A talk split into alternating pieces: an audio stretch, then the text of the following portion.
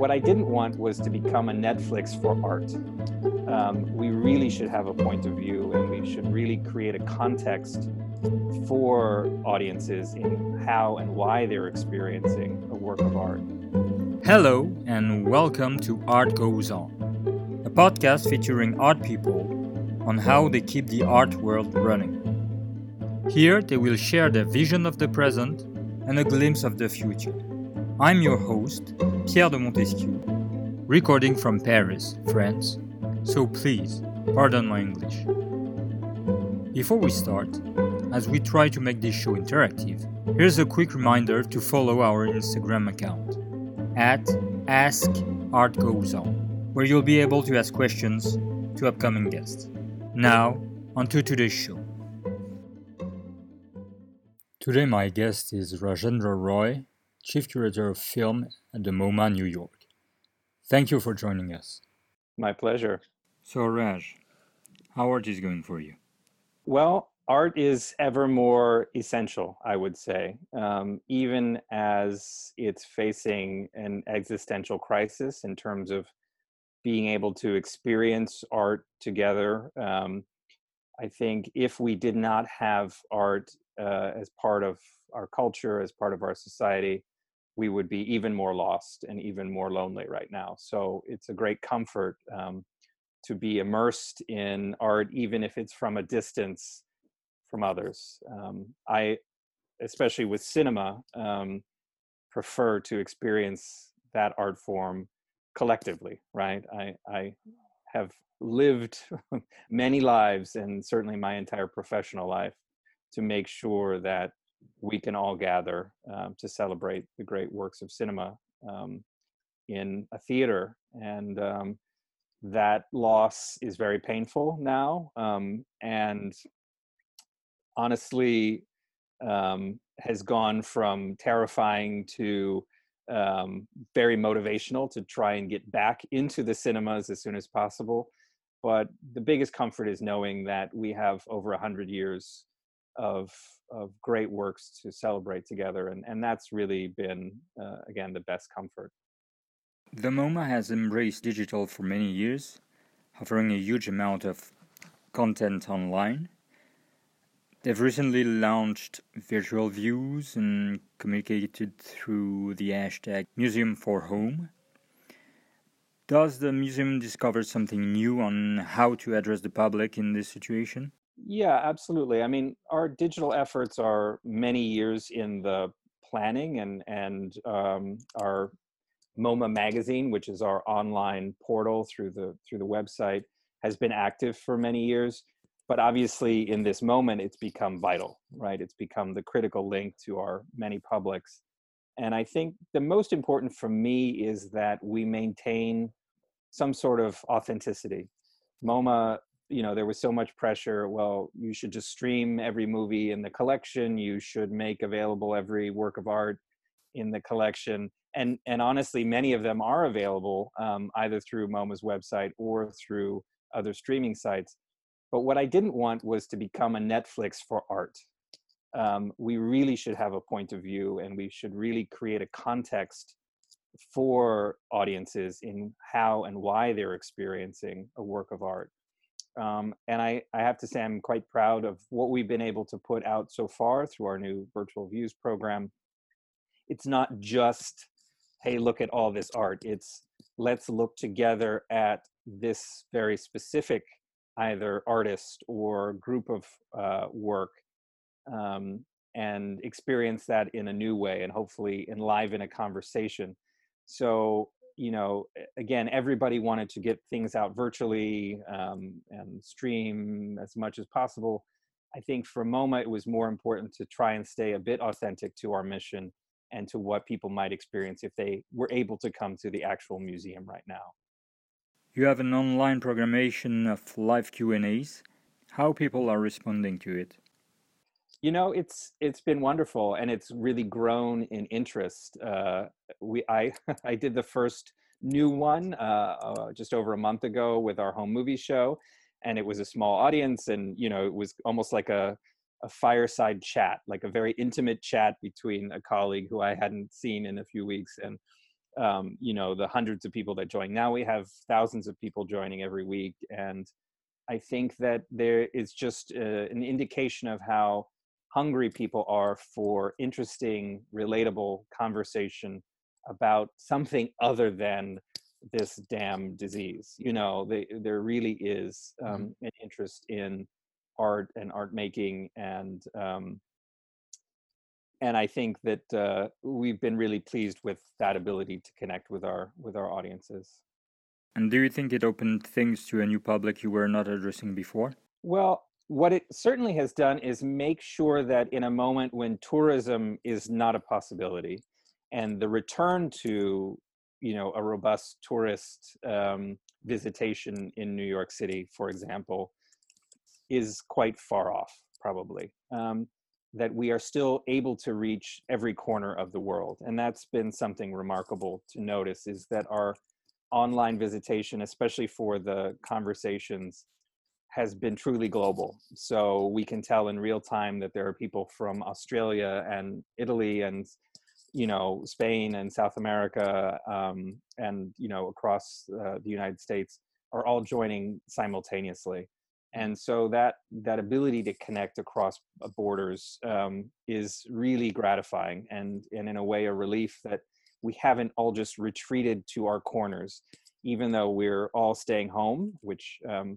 we we must do we are also really eager to connect with people from around the world and if art can be that gathering place. Um, uh, very happy for that to be the case. I mean, for MoMA, more than 70% of our visitation uh, annually is international guests, people who are hmm. not local. Um, our cinema audiences are very local, which I'm very proud of. I love our New Yorkers.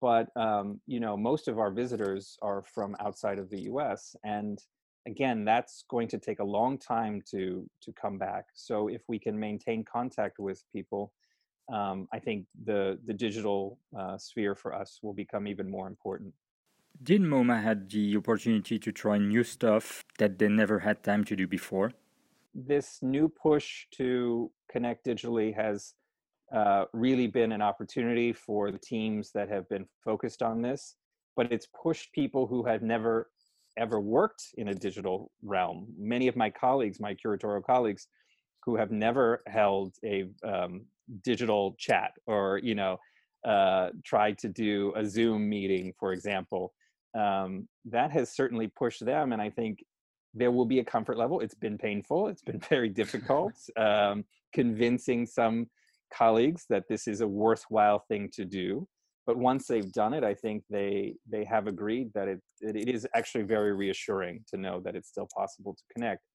So um, maybe that's the biggest surprise for all of us is that it's even convinced the most conservative of our colleagues that this is uh, this new digital realm is essential. Okay so this is something you're going to implement uh, once you reopen we definitely understand that this is the the new reality that we will have even when we are able to reopen which hopefully will be um, you know at some point later in the summer our digital presence will continue. So it's not like w- when the doors reopen the digital retracts or retreats. We will maintain two courses um, they will be parallel and and will each will provide unique opportunities. I mean I think right now most of our exhibition digital exhibitions have been related to exhibitions that either were on view or would be on view at MoMA right now. But very shortly you'll have brand new exhibitions created only for the digital realm that would not be possible in a traditional gallery setting or in a traditional cinema. So that new era, I think, will be very exciting as well. Um, that you'll have both the traditional analog, let's say, gallery and cinema experience, and then you'll have the brand new digital experience will be, which will be totally, totally different. Did you already discuss different reopening options? We are very much in that process, and the the great thing in a way, although New York has suffered terribly, um, perhaps more than any uh, major Western uh, capital or center, um, we also will have the benefit of learning from what is happening in Asia as those museums reopen, and then in Europe as your museums open. Um, so we won't have to invent this. Um, and we are paying very close attention to what's happening there and also taking into account um, the differences with an institution like MoMA, which had 3 million visitors a year when we, you know, were, mm. were last open. So um, obviously it won't be that, but how do you operate a building that's so big and so used to having so many people when that won't be possible? Um, in a way, I see the cinemas as a more straightforward challenge. It will be a huge challenge, uh-huh. but the seating will be assigned and you can keep people apart because the seats are fixed and you're not moving around the cinema like you're walking around a gallery. But all of this will require um, great planning and, and it's already underway. And, and again, we're learning from all of our colleagues around the world. You've been talking about the mission of MoMA to offer a curated uh, experience. How did the Department of Film play a role in that since the reopening after the renovation? The thing that was truly new when we reopened um, in last October was that every medium, every art practice that MoMA had focused on for the last nearly 90 years was included in the history of modernism in our galleries. Meaning, when you visit, um, you will start eh, chronologically at the uh, end of the 19th century, if you choose to start at the beginning. Um, and you will see alongside um, the earliest examples of modernist painting, earliest examples of early photography and film and design, etc. So the new thing for for film was to be basically everywhere in the museum. So not only in our cinemas, but also in our galleries.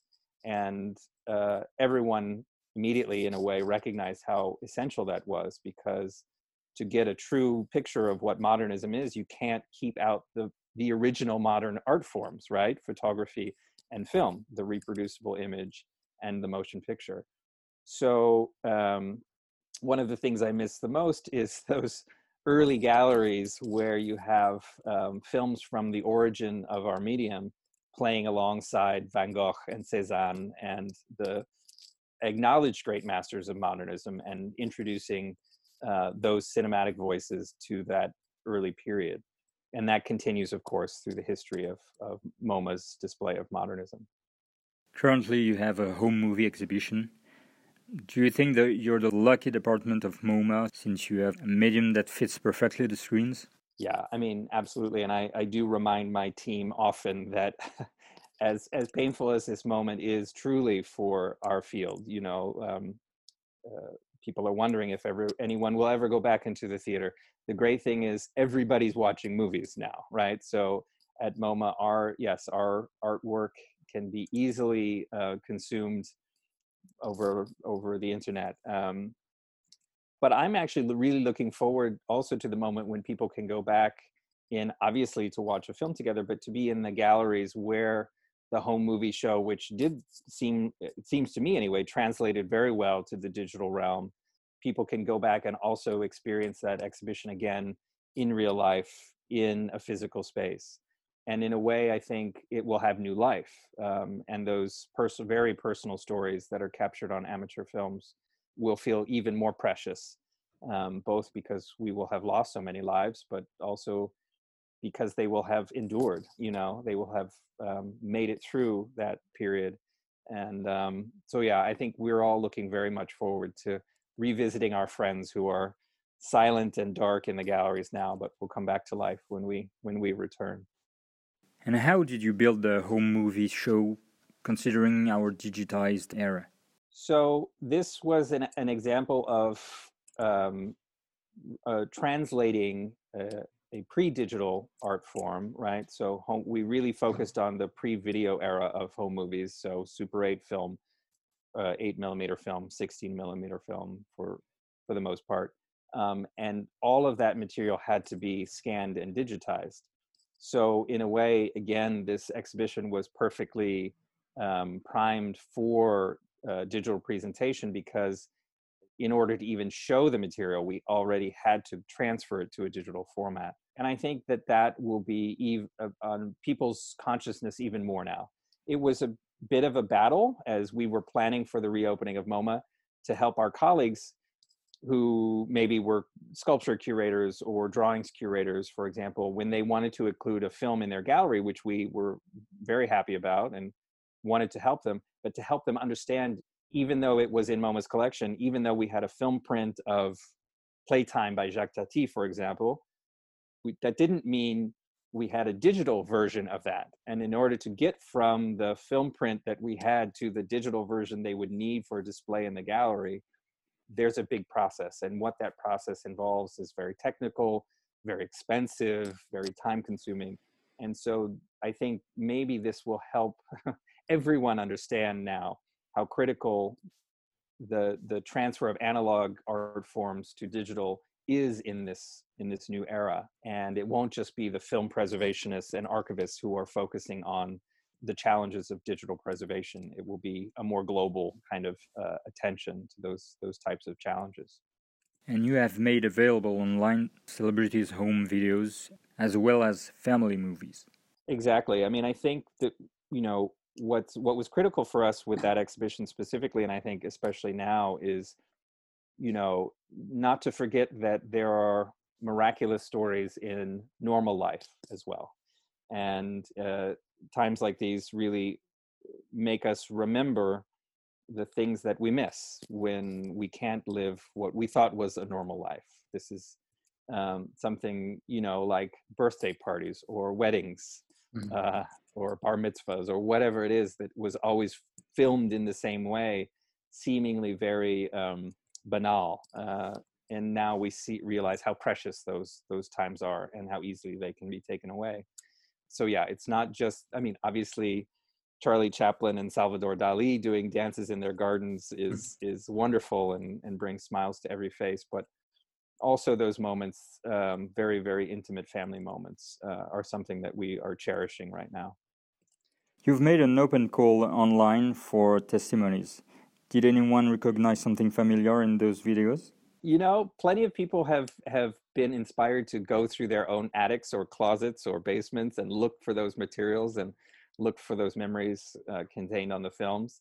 I don't think we've had any what we would call a Zapruder moment, right? So those home movies have now created history um, by the the kind of discoveries contained in them. But it's not too late. I'm sure that will also continue to happen. You are in a lot in contact with people in the film industry. Mm. What is the state of mind out there? Everybody wants to get back to work. I've I've heard stories of people actually making entire feature films on Zoom uh, through Zoom chats and there's uh, this new rediscovery of multi-screen um, narratives so you can tell stories through different not just one frame but multiple frames so i think there will be some new invention that comes out of this period uh, hopefully interesting a lot of probably totally uninteresting but uh, that's that's normal when when things evolve and i think most of all people just you know those of us who run cinemas who run theaters our biggest concern is making sure that that experience does not, doesn't die now right um, mm.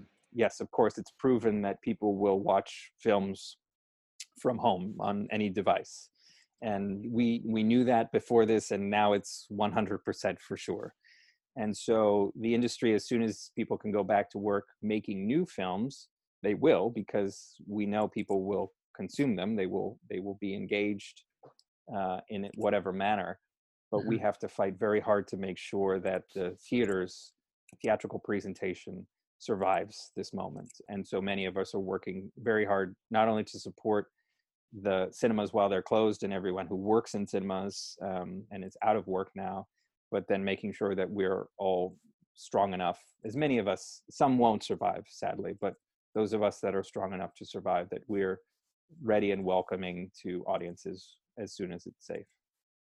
As a lot of movies have been postponed, is there a fear of overload after the lockdown?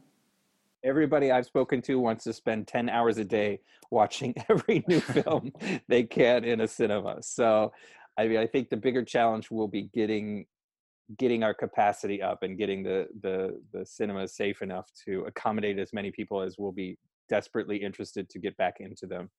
And you know, I think the studios and the the distributors will will have to pace you know themselves they will they will do that out of self-interest anyway because the interest is in making money and if the the, the rooms are overcrowded or if there's not enough screens then they'll have to wait.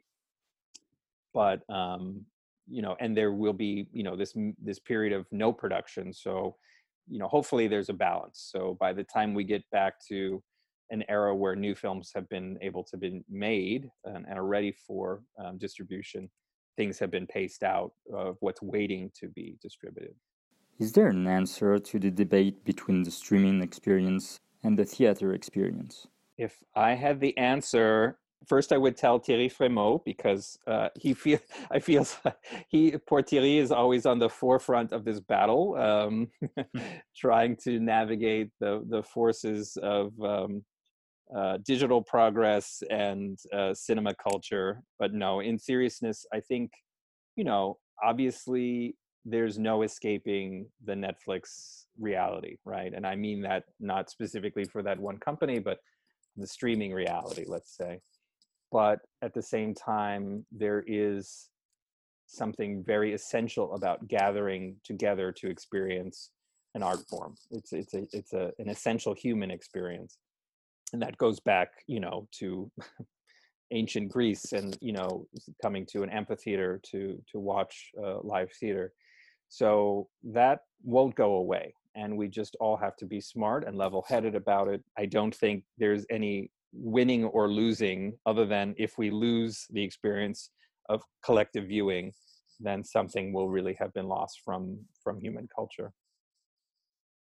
Galleries fairs auction houses or even artists in the traditional visual arts gather to show or even to sell work through viewing rooms have you heard about such an initiative in the movie industry yeah i mean there's actually a lot of um, efforts to support both independent film and independent art house cinemas, at least in the US, where a film will be released digitally and part of the profits, if there are some, from that release will also benefit the theater that would have shown the film. So I think this is a it's a very interesting concept. I know it's just early days still, but that might be something that moves on. So you have a choice.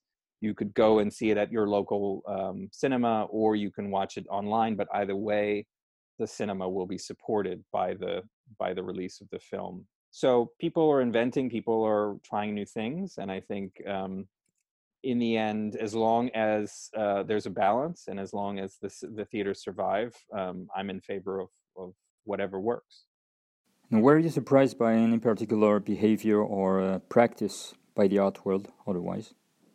The surprising thing is the fact that people haven't just retreated um, that there there is this now movement to really get to work and to be inventive. I mean it's part of the nature of the pioneer effort that artists have always had right? They're they're always the first ones mm-hmm. out there trying new things but honestly the challenge is so so great. Just think of all the artists who had gallery exhibitions planned um, in this period that are just it's not possible.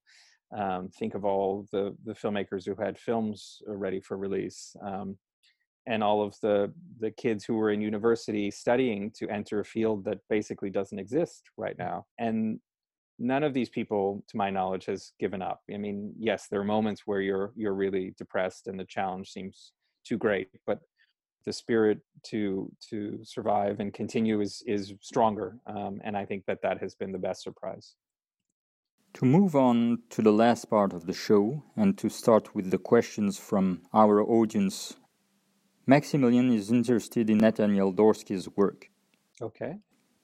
And he wants to know if you plan to digitize more of his work as you did with 17 reasons why and if it will be accessible to the public well, it's an excellent question and observation from Maximilian. And believe us, we all felt in the film department that that was the biggest miracle of MoMA's entire reopening in October was that Dorsky agreed to have one of his films digitized.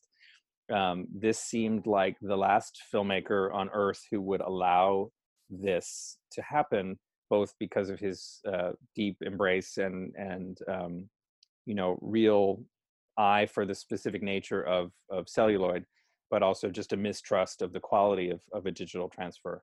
And the fact that we were able to make him happy, and he said so, that he was happy with this transfer, gave us um, both great pride, but also enthusiasm to continue on this. So I would say absolutely yes. And, you know, I think it, it will involve working with artists and, and testing their comfort level with how these works are presented.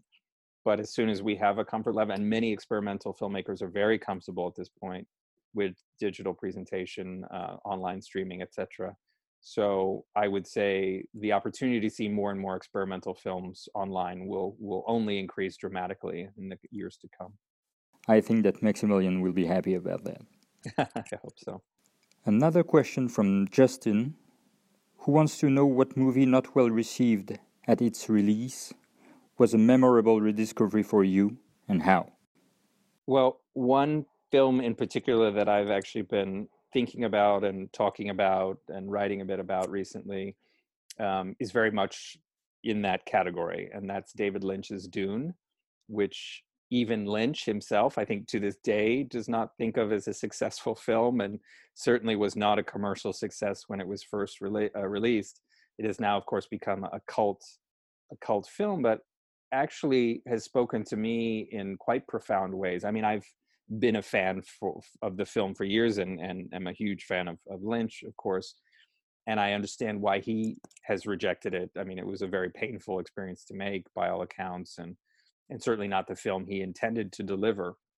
But it is, in a way, even with all of its disjointedness and you know obvious kind of intervention by producers who wanted a more Star Wars experience or whatever, it's this crazy fever dream of a film. And I have found um, that science fiction is a wonderful place to to escape these days. You you asked about uh, a work of art that I've been interested in or you know that has really spoken to me in this moment and I would say you know science fiction generally but but certainly Dune specifically has been very comforting because it it is all about overcoming fear first of all. The narrative is really about one young person one young man not allowing fear to control his destiny um, not to control let fear control his mind. And when so many things are out of control in our lives, finding things that we can